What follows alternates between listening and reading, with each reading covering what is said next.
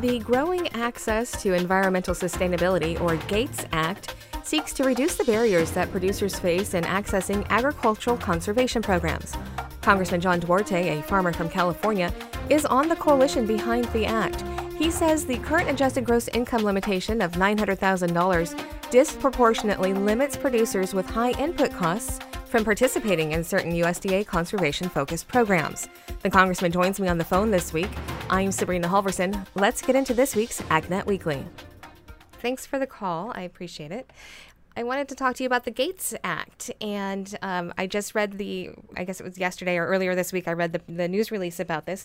Tell me about the Gates Act and what our listeners need to know. Well, this is a a, uh, a bill that I'm co-leading with Representative Jimmy Panetta. So we've got bipartisan leadership on this bill, and we're just getting rid of some silly stuff that keeps, you know, good-sized family farmers from, you know, being incentivized by the programs that incentivize um, many farmers to participate in the Conservation Reserve Program or the Environmental Quality Incentives Programs or even the Conservation, conservation Stewardship Programs.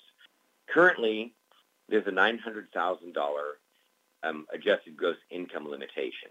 So that sounds like a lot of money, but if you're in a farming operation, a family farm can have a good year, make over $900,000, and be in a position to make some of these types of investments, but be disqualified from the incentives to be able to do that. And so, um, in a broad sense, we want farmers doing these things, whether it's the Conservation Reserve Program or the EQIP or the um, Conservation Stewardship. These are things that are good for the communities and, and you know good for sustainability in general. So we don't want to block out larger farmers from being able to participate in these important programs. I know that with some other programs, when you know there's those AGI limits, that they can sometimes dispropor- disproportionately uh, affect specialty crop growers just because of how um, you know the businesses are different from uh, you know row crops. Is that the case here or not? No, that's very very much the case. If you look at a, a viable farming operation, you know, over towards Jimmy's area um, in the Salinas Valley or along the coast there, you could easily run into a, a broccoli or a greens or a um, vegetable grower over there running up against these these limits. And to be competitive in that industry, these vertical family farms have to reach a certain size. You know, if they're going to serve the larger grocery chains, if they're going to have a cold storage, a marketing desk, a grower, packer, shipper model, they're going to need to reach a certain critical mass, so they're just not going to be relevant.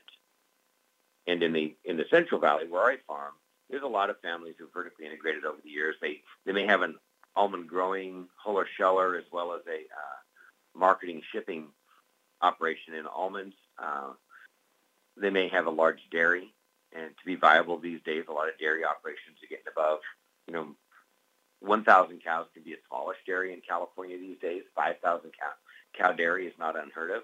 My grandfathers both had 20 cow dairies. So it's just important that we kind of adopt these these programs to the realities of the marketplace we have, and and California agriculture is, outgrowing the uh, limits placed in these in these programs.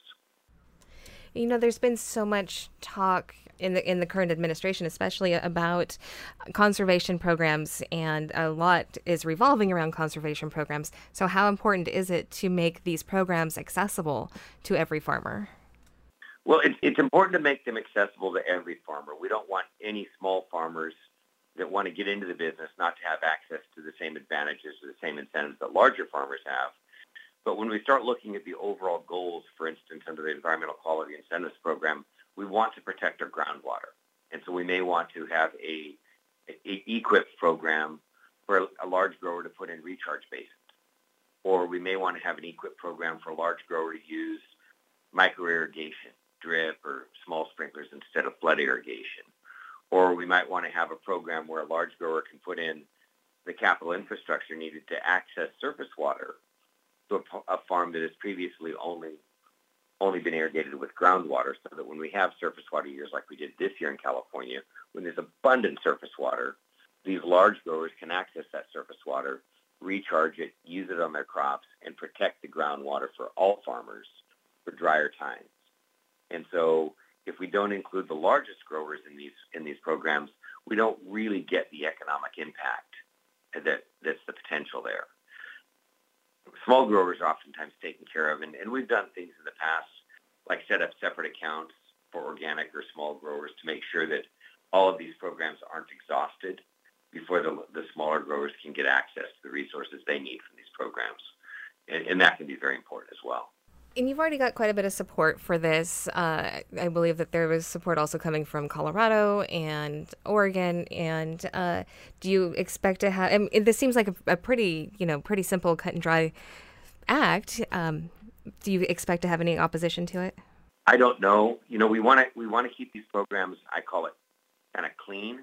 I don't want them loaded up with a bunch of you know, vague sustain. These are sustainability programs, so sometimes the ESG sustainability program can get very vague and ill and undefined. Um, a lot of times the DEI requirements can can get these resources going to places where they're not having as much impact for reasons other than just creating sustainability in our farm communities. So we don't know what um, what wrangling is left to be done to make sure that this is just a very simple bill that allows um, growers that have, you know, over $900,000 in adjusted gross income in a previous year to participate in the sustainability programs. Um, another another emerging issue in California is there's a lot of land down in the South Valley, down in the Westlands Water District, where we just don't have the water resources flowing down there. We're trying to do a lot here in Congress to rationalize the Endangered Species Act, to create groundwater sustainability programs so they can more reliably rely on the groundwater in the future if if we have the conservation reserve program opened up, um, instead of some of these growers putting in hundreds of thousands of acres of solar panels or selling a um, development um, conservation reserve on the property that doesn't allow it to be farmed or developed in the you know in the forever future, they can participate in the conservation reserve program and do a 10 to 15 year contract, and then come back and um, and redeploy that land into farming and food production when when we solve some of these ecological issues. And so we, we really want to make sure that as, as these changes are happening very, very fast in some areas um, in California and around the country, that we don't shut out growers who, who immediately need access to these programs to keep our food system viable into the future. Yeah, and uh, you know, and no no offense to present company, but government isn't really known for moving quickly sometimes when it when it needs to.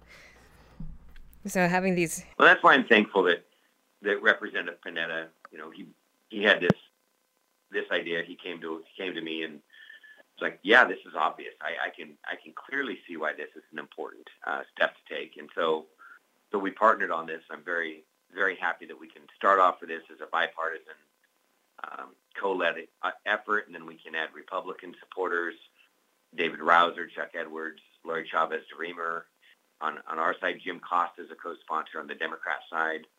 Um, we're, we're adding every day. And, and I think if we keep communicating it properly, this will be a, a very high likelihood that we'll get this into the, into the upcoming Farm Bill. Great. Is there anything else that you think our listeners should know about this? You know, it, it's a $900,000 um, limit that we're going past, so long as the individual applying for the grants, the principals in these companies, has at least 75% of their income from agriculture or ag-related enterprises. And so this could be agritourism or it could be processing, packing, shipping. Um, oftentimes there's there's vertically vertical integration with the farming itself. And we want to make sure this is going to real farmers that support the community and that just happen to be of a larger size because They've been at it a while and they've vertically integrated. They've been very successful. But that's who owns the land, and those are the people that, that can make the decisions to give real sustainability in their in their localities. Thank you once again to Congressman John Duarte. That's this week's AgNet Weekly. I'm Sabrina Halvorson. Thanks for tuning in.